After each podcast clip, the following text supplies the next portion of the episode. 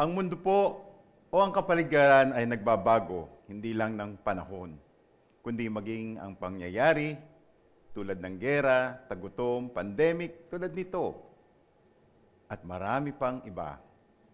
Siguro po naalala pa po ninyo ang mga nakaraang Pasko. Christmas party, exchange gift, reunions, gift-giving, caroling, gala dito, gala doon, malling, shopping, at marami pang iba na hindi magagawa sa panahon natin ngayon. Uy, lalo na yung pamamasko po ng mga bata. Naku, sad na ang mga bata ngayon dahil hindi makakapunta sa mga ninong at ninang. Don't worry mga bata, may Shopee at Lazada. Walang gift o aguinaldo ba? Pero natutuwa naman sila ninong at ninang. Mga bata, abangan na ninyo na lang sila sa church o kaya pag nagbukas yung mga church at pwede naman ma-delay. Kidding aside, isa na rin po sa pag nagbabago ng mundo ay ang mga tao o ang tao na nangunguna sa paghihimagsik o pag-aayos ng bansa o lipunan ng mga mundo o ng mundo. Tulad po nila Julius Caesar, Alexander the Great, Genghis Khan, Adolf Hitler, Lenin, Mao Tse Tung, Lincoln, at marami pa pong iba sa kasaysayan ng mundo.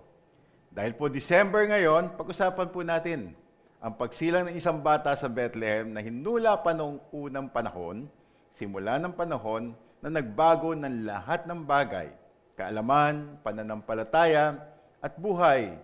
Walang iba kundi ang ating Panginoon at tagapagligtas na si Hesukristo. Good morning po sa ating lahat. Nawa po ang pag-iingat at pagpapala ng Diyos ay laging sumaatin. Kamusta na po tayo? Live po tayo ngayon. Ako, simula po ng praise and worship. The message na ito, hanggang matapos po, live po tayo sa oras na ito. Kaya itag nyo na po yung inyong mga friends, yung inyong mga family members, invite nyo na po sa oras na ito upang sama-sama po tayo, maging online man ito, na nagwo-worship, nakikinig ng mensahe ng Panginoon at nagpapalago, nagpapalakasan at nagpapatibayan ang ating pananampalataya. Ano nga po ba ang paghahanda o preparation ang ginagawa nyo sa Kapaskuhang ito? Marahil malaking pagbabago. Tama po ba ako? Hindi lang nabawasan yung ating pera. Ayan. At malaking pagbabago na kung iisipin natin. Kahit po bumababa na ang COVID-19 cases sa Pilipinas, ay mahigpit pa rin po ang pagpapairal ng batas ang pamahalaan. Ewan ko lang po sa mga susunod na araw kung ano po ang ilalabas ng gobyerno. At ewan ko rin po kung tayo pong lahat ay susunod sa batas na ito. Naalala ko po tuloy ang ating ninunong sila Eva at si Adan. Binigay ng Panginoon ang lahat ng kanilang pangangailangan.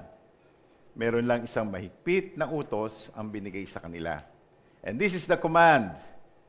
Genesis chapter 2 verse 16 to 17. The Lord God commanded the man, "You are free to eat from any tree in the garden, but you must eat from the tree of knowledge of good and evil. For when you eat from it, you will certainly, yes, die." Alam po natin ang storya. Nalinlang si Eva at Dan ng tusong si Satanas sa kanyang pagiging serpent o ahas. Nagkasala po ang tao at nagkaroon ng kamatayan. Una, physically, then spiritually. Kaya po sila ay napalayas sa paraiso na inihanda ng Diyos sa kanila.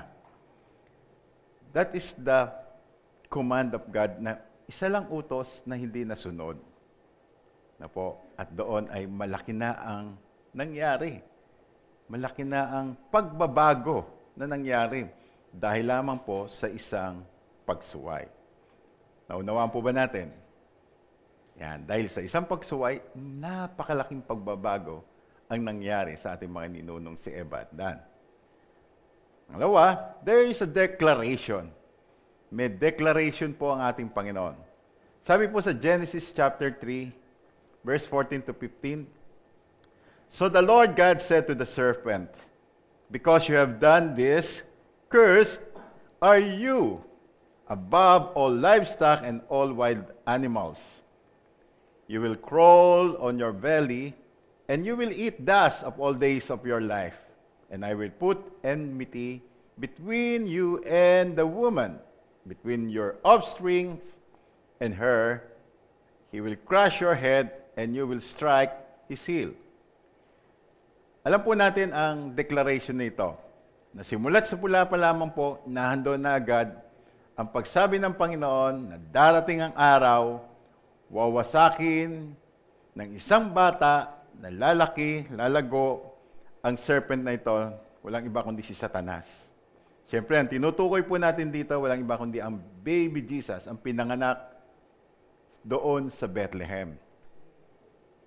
Yan po ang declaration ng Panginoon upang mabawi uli tayo sa pagkakasala, mabawi uli tayo sa kasalanan na dulot ni Satanas. At magturog si Satanas na siyang sumira ng pangako ng Diyos sa atin. Sumira sa tipanan natin sa Diyos. And there's a promise. Meron pangako po. Of course, alam natin ito si Jesus, nabuhay, pinanganak, muling lumaki. At kinrush nga po niya si Satanas. The promise. Sabi po doon sa Isaiah 9:6-7, for unto us a child is born, to us a son is given, and the government will be on his shoulder, and we will be called Wonderful Counselor, Mighty God, Everlasting Father, Prince of Peace. Of the greatness of his government and peace there will be no end. He will reign on David's throne and over his kingdom, establishing and upholding it with justice and righteousness from all the time on forever. The zeal of the Lord Almighty will accomplish this. Ito po yung sinasabi ng propesiya na pangako ng Diyos na darating ang ating panliligtas. Isisilang ang isang bata na kung saan pangako ng Diyos na siya'y mag-govern, siya ay magiging malakas, Everlasting Father, Prince of Peace, Wonderful Counselor, Mighty God, at magrurule sa lahat ng panahon. So, anong mangyari po? Siyempre, may preparation bago yan. Malachi 3:1, I will send my messenger who will prepare the way before me. Then suddenly the Lord you are seeking will come to his temple. The messenger of the covenant whom you desire will come, says the Lord Almighty. Ang tinutukoy po dito, walang iba kundi si Juan Bautista, na maghahanda ng dadaanan ng ating Panginoong Jesus. It took 2,000 years if we journeyed the whole Old Testament. 300 prophecies that Jesus Christ be born, died, resurrect, isinilang, namatay, at mabubuhay na muli. But wait for 400 silent years till it come true. 2,000 taon, mula sinabi ng Panginoon, dineclare ng Panginoon, wawasakin kita, Satanas. At it took 300 prophecies na nagsasabi sa Old Testament, darating si Hesukristo. Ipapanganak ang isang sanggol na wawasak kay Satanas at magbibigay ng pag-asa sa lahat, tutubo sa ating lahat sa kasalanan. 400 still silent years ang nagdaan bago po dumating ang ating Panginoon. Then, here comes. Ano nga ba ang paghahanda? si Juan Bautista. At nung sinilang na, merong mensahero. Yan, merong mensahero. Sabi po sa Luke chapter 2 verse 9, an angel of the Lord appeared to them, and the glory of the Lord shone around them, and they were terrified. Nagimbal pong lahat. Mula 400 years na walang nangyayari, bigla na lang dumating ang anghel at nagsasaad na merong mabuting balita na mangyayari sa mundo. And what is that? Here comes the message of the messenger. Luke chapter 2 verse 10 to 12. But the angel said to them, do not be afraid. I will bring you good news that will cause great joy for all the people. Grabe ang declaration ito ng Panginoon, ng anghel, yung mabuting balita ito. Today, in the town of David, a Savior has been born to you. He is the Messiah, the Lord. This will be the sign to you. You will find a baby wrapped in cloths and lying in a manger. Grabe ito yung declaration nito ng anghel. Sinasabi na doon sa mga shepherds na pinabalita, eto na yung mensahe. Ako na nagdadala ng balita, ng mabuting balita, na ipinanganak ang Panginoong Hesus, na Panginoon natin at tagapagligtas, na tutubos sa ating lahat. What is the difference of first Christmas? The Christmas before, and the Christmas today. And what do you think about the Christmas in the upcoming years? Kung imagine po natin, for 400 silent years, biglang nagdiwang ang langit. Nagkaroon ng kapayapaan sa mundo, sa pagsilang ng ating Panginoon. At natutunghayan natin ang kabutihan ng Diyos at pagtupad ng kanyang pangako mula pa noong nagkasala ang tao. Grabe. Tanong ko ulit, ano nga ba ang kaibahan ng first Christmas? Yung Christmas noon, magiging Christmas ngayon, at sa mga susunod pang mga Christmas. One thing for sure, it is change. Yes, it is changed. Nagbabago po. 58 years old na po ako. Ayan, hindi na po secret ngayon. At maraming Christmas na po ako nadaanan at marami pang pagbabago na nakita ko bawat taon. But Christmas is always a special day to everyone, to every family, and to every nation. Mapamahirap man ang buhay, mapamasagana, may kapayapaan man o may kaguluhan, may saya o may kalungkutan, may COVID man o wala. But for every true Christians, Christmas is so important. Christmas is so important. Why? For Christmas is a story changer. The manger changes the perspective of the world. They are expecting a great king to be born in a great palace, but Jesus changed it. Christmas changed the life of Zechariah and Elizabeth, the shepherds, and of course, Joseph and Mary. Alam po ninyo, 5 years pa po bago kami magkaanak. At talagang maligaya kami. Kaya pinangalanan namin siyang Joy. Yan.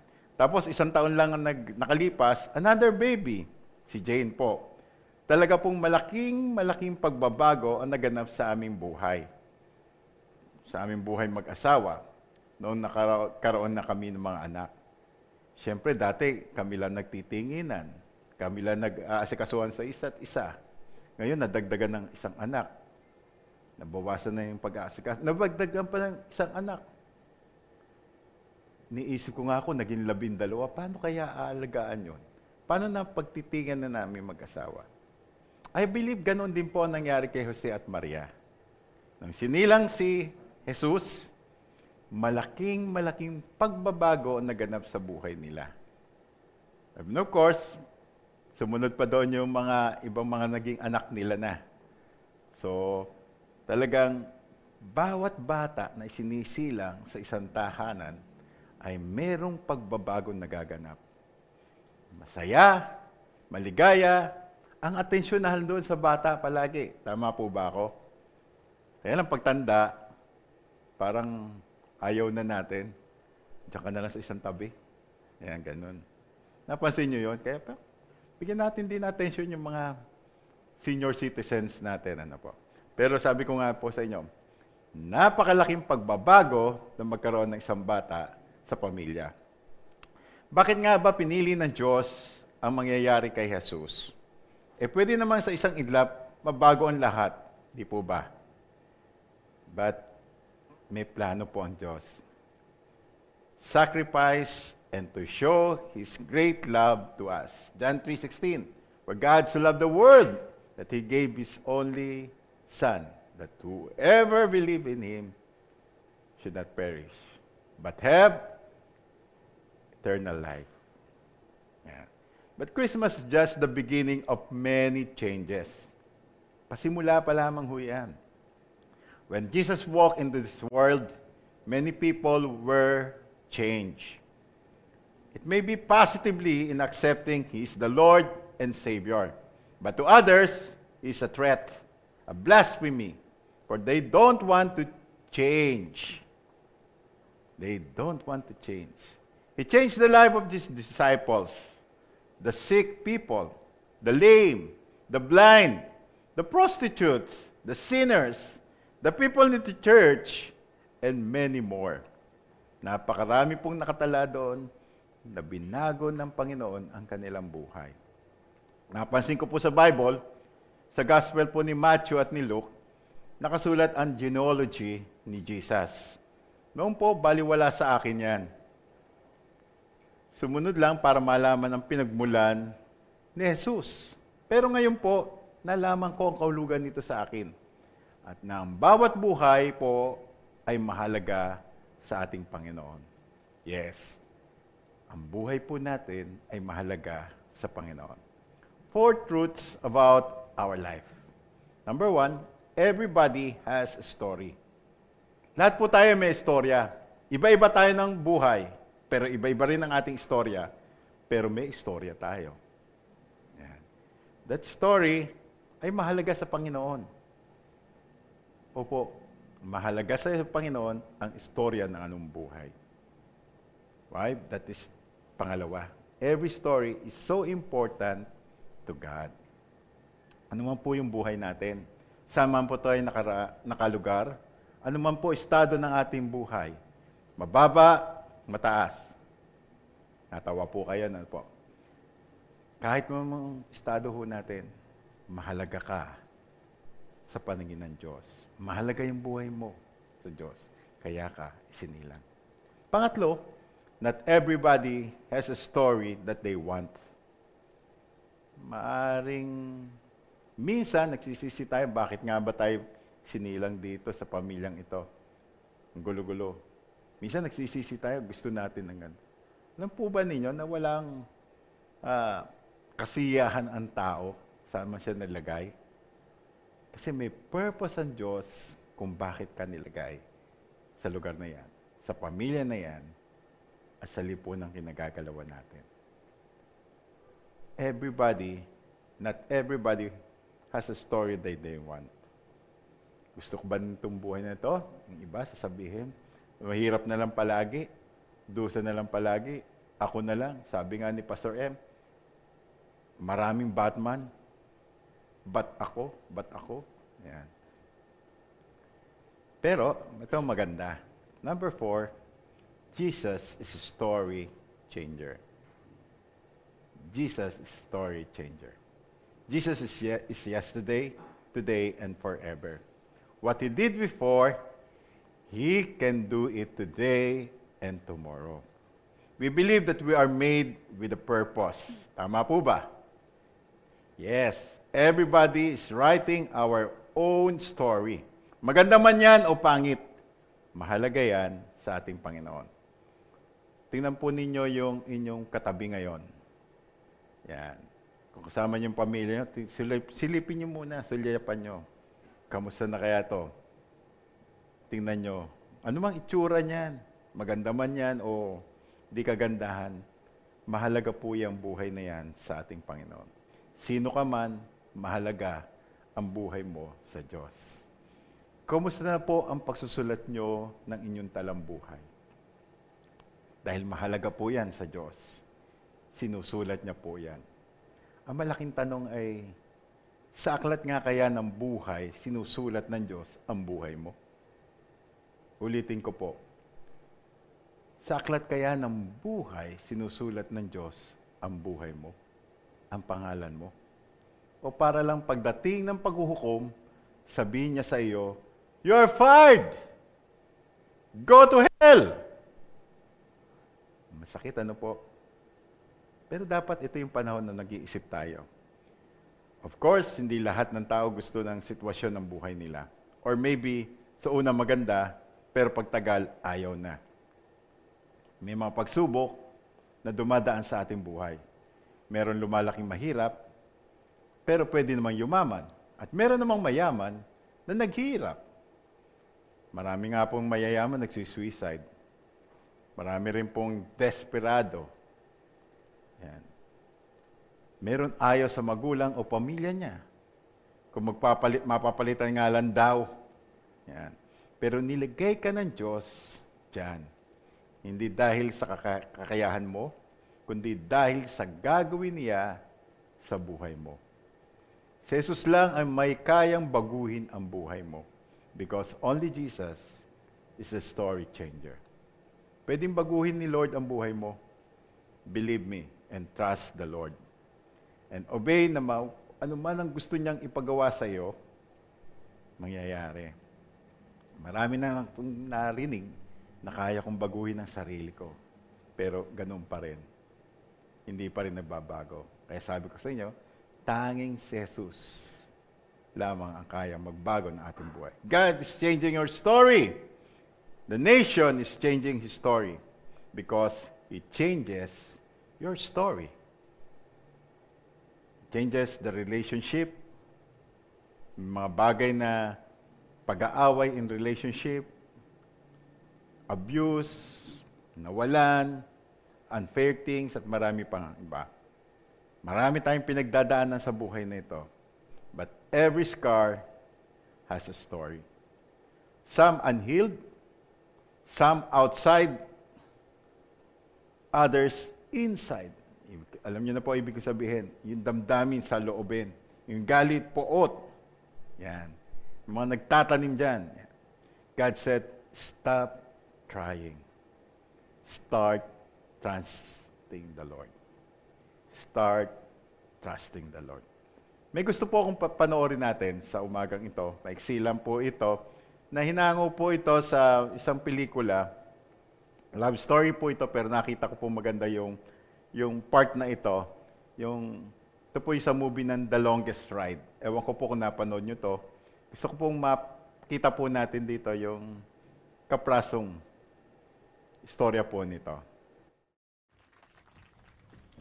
First up, a painting located on page 34 of your catalogs titled Portrait of Ruth.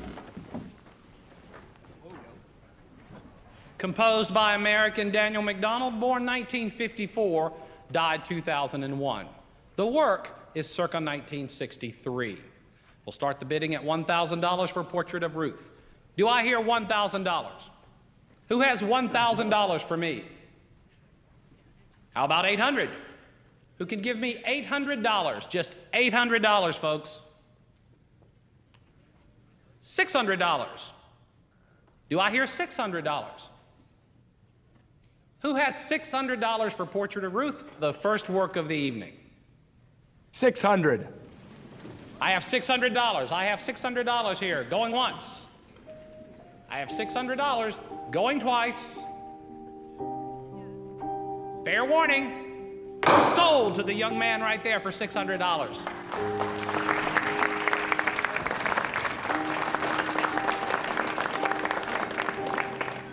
Ladies and gentlemen, we're going to take a short pause. We can take this time certainly to look at the next item, which will be a Jackson Pollock.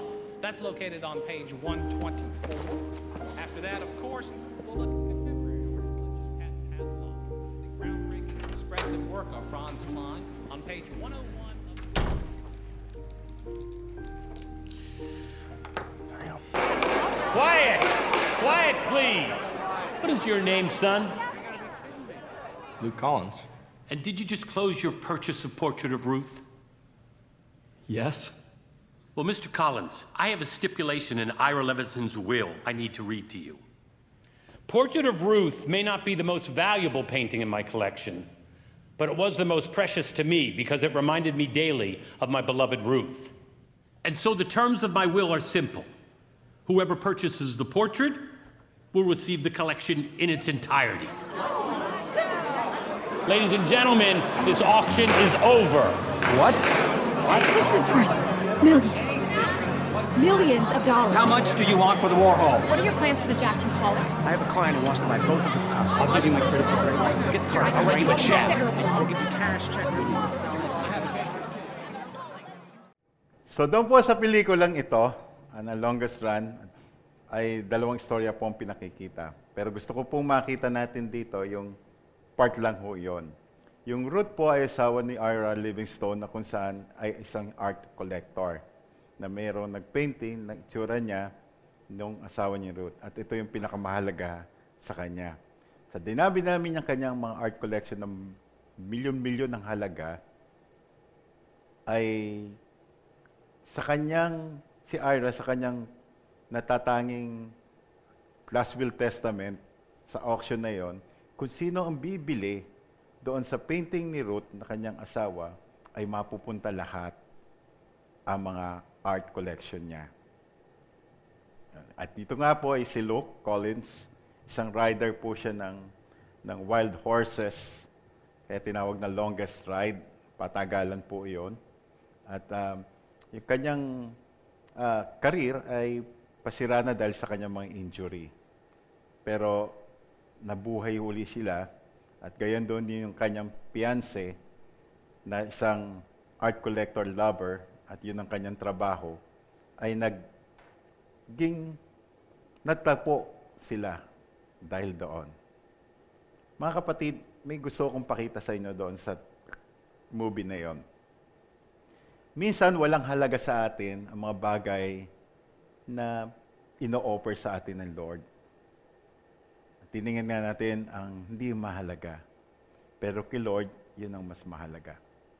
Maring buhay natin, tingin natin hindi mahalaga. Pero kay Lord, mahalaga yan. Maging ang kanyang bugtong na anak, in-offer niya sa atin. Marami tayong gustong mangyari sa buhay na ito. Gusto natin yumaman. Gusto natin magandang buhay, magandang bahay, maayos na pamumuhay, gandang maayos na sasakyan. Pero sabi ni Lord, seek ye first the kingdom of God and His righteousness, and all these things shall be added unto you. Kung pipiliin natin ang regalong ng Diyos sa atin, walang iba kundi ang ating Panginoong Hesus. Sampalatayanan siya sa kanyang ginawa. Di man natin siya nakita. Di man natin siya narinig. Pero dahil sa sinusulat sa Biblia, paniwalaan po natin. Magtiwala po tayo at sampalatayanan ang Diyos. Ito po yung offer sa atin ni Lord. Ang buhay ng ating Panginoong Hesus. Na siya ay pinanganak. Kaya po tayo nagse-celebrate ng Pasko. Siya po ay namatay at muling nabuhay para tayo ay iligtas. Sagipin, i-redeem, sa buhay na ito. Only we have to do is to believe and trust the Lord. Maliit na offer, pero ang pangako niya ay napalaki. Eternal life, ang buhay na walang hanggan. Mga kapatid, we are all destined for eternal hell. Sabi po ng Romans 6:23, for the wages of sin is death, but the gift of God is eternal life in Christ Jesus, our Lord. God gave us an opportunity to change and have eternal life through our faith in our Lord Jesus Christ. Live the way God wants us to live. Share to others, be a witness of changing lives because of Jesus.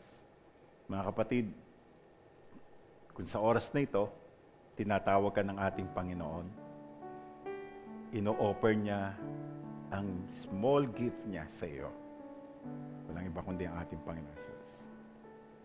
Ito yung tamang panahon para isuko natin yung ating buhay sa Kanya at sabihin, sinasampalataya na kita, Jesus, sa aking buhay. Baguhin mo ang aking buhay.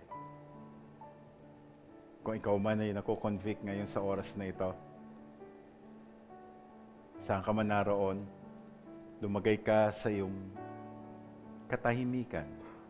Damhin mo ngayon ang presensya ng Panginoon at sumunod ka sa panalangin na ito. Pumikit po tayo, damhin po natin ang presensya ng Diyos at ililid ko po kayo sa panalangin. Sumunod po kayo sa akin.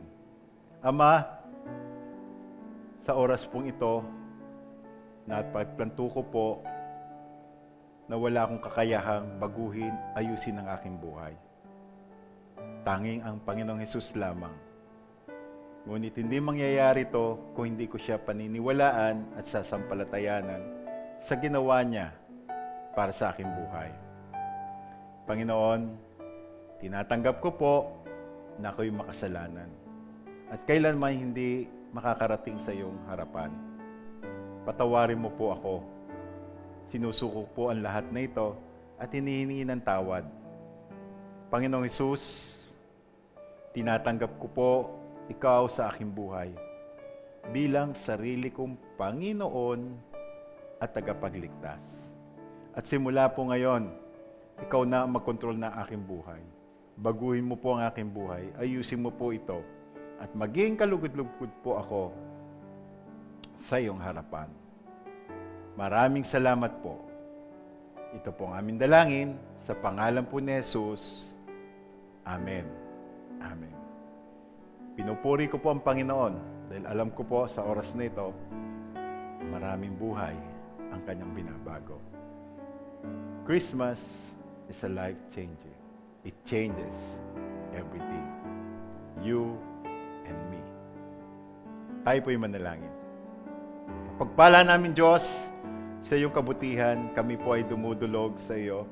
Nagpapasalamat, nagpapakumbaba, at sinisigaw ng aming puso na ikaw ang tunay na Diyos na mapababago ng aming buhay. Mula noon, ngayon, at magpakailanman, kaway tapat at hindi nagkukulang. Salamat, Panginoon, sa iyong mga salita. Nawa po, Panginoon, sa oras na ito, ay patuloy kang kumikilos upang patuloy kaming ayusin, baguhin, upang karapat-dapat kami sa iyong harapan. Maraming salamat, Panginoon, sa pagkakataong ito, sa buhay po ng bawat isa. Extend mo po, Panginoon, yung pagmamahal mo sa kanila. Extend mo po, pakita mo po sa kanila ang iyong pagkalingat, subaybay at pag-iingat. Saan man sila naroon, Panginoon, yung aming mga kapatid na may karamdaman, hipoy mo po sila, Lord, at kung gaano ka nagpagaling noon, magpapagaling ka pa rin ngayon. Hipoy mo rin, Panginoon, ang mga taong nangangailangan ng tulong. Mga nasalanta ng bagyo, nagkaroon ng mga losses sa kanilang buhay, abutin mo po sila, Panginoon. Gabayan mo po ang bawat isa, ang bawat pamilya, sa kanilang mga gawain, sa kanilang mga pangailangan. Lord, doon po sa walang trabaho, we pray for them, Lord. This time, magkaroon ng trabaho, Lord, na maayos, na hindi makaka-apekto, Panginoon, para ikaw ang paglingkuran. Dalangin po namin ang mga estudyante, na mga nag-aaral, i-bless mo po sila, Lord. Samahan mo po sila sa new normal na ito ng kanilang pag-aaral. Maging sa mga young professionals na naghahanap buhay, bless them, O God. Ingatan mo po sila at protektahan. Sa mga nanay na nagke-care sa kanilang buong pamilya, patnubayan mo po sila. At maging yung aming po mga kapatid na mga may edad na, Lord, Protect them, O God. Samahan mo po sila. Balutan mo po ang bawat isa ng banal na dugo ng aming Panginoong Hesus upang anumang gawa ng virus ng COVID na ito, hindi po makapekto sa amin. Salamat dakilang Diyos sa iyong kabutihan. Pinupuri ka namin, pinasasalamatan sa pangalan po ng aming Panginoong Hesus. Amen at Amen.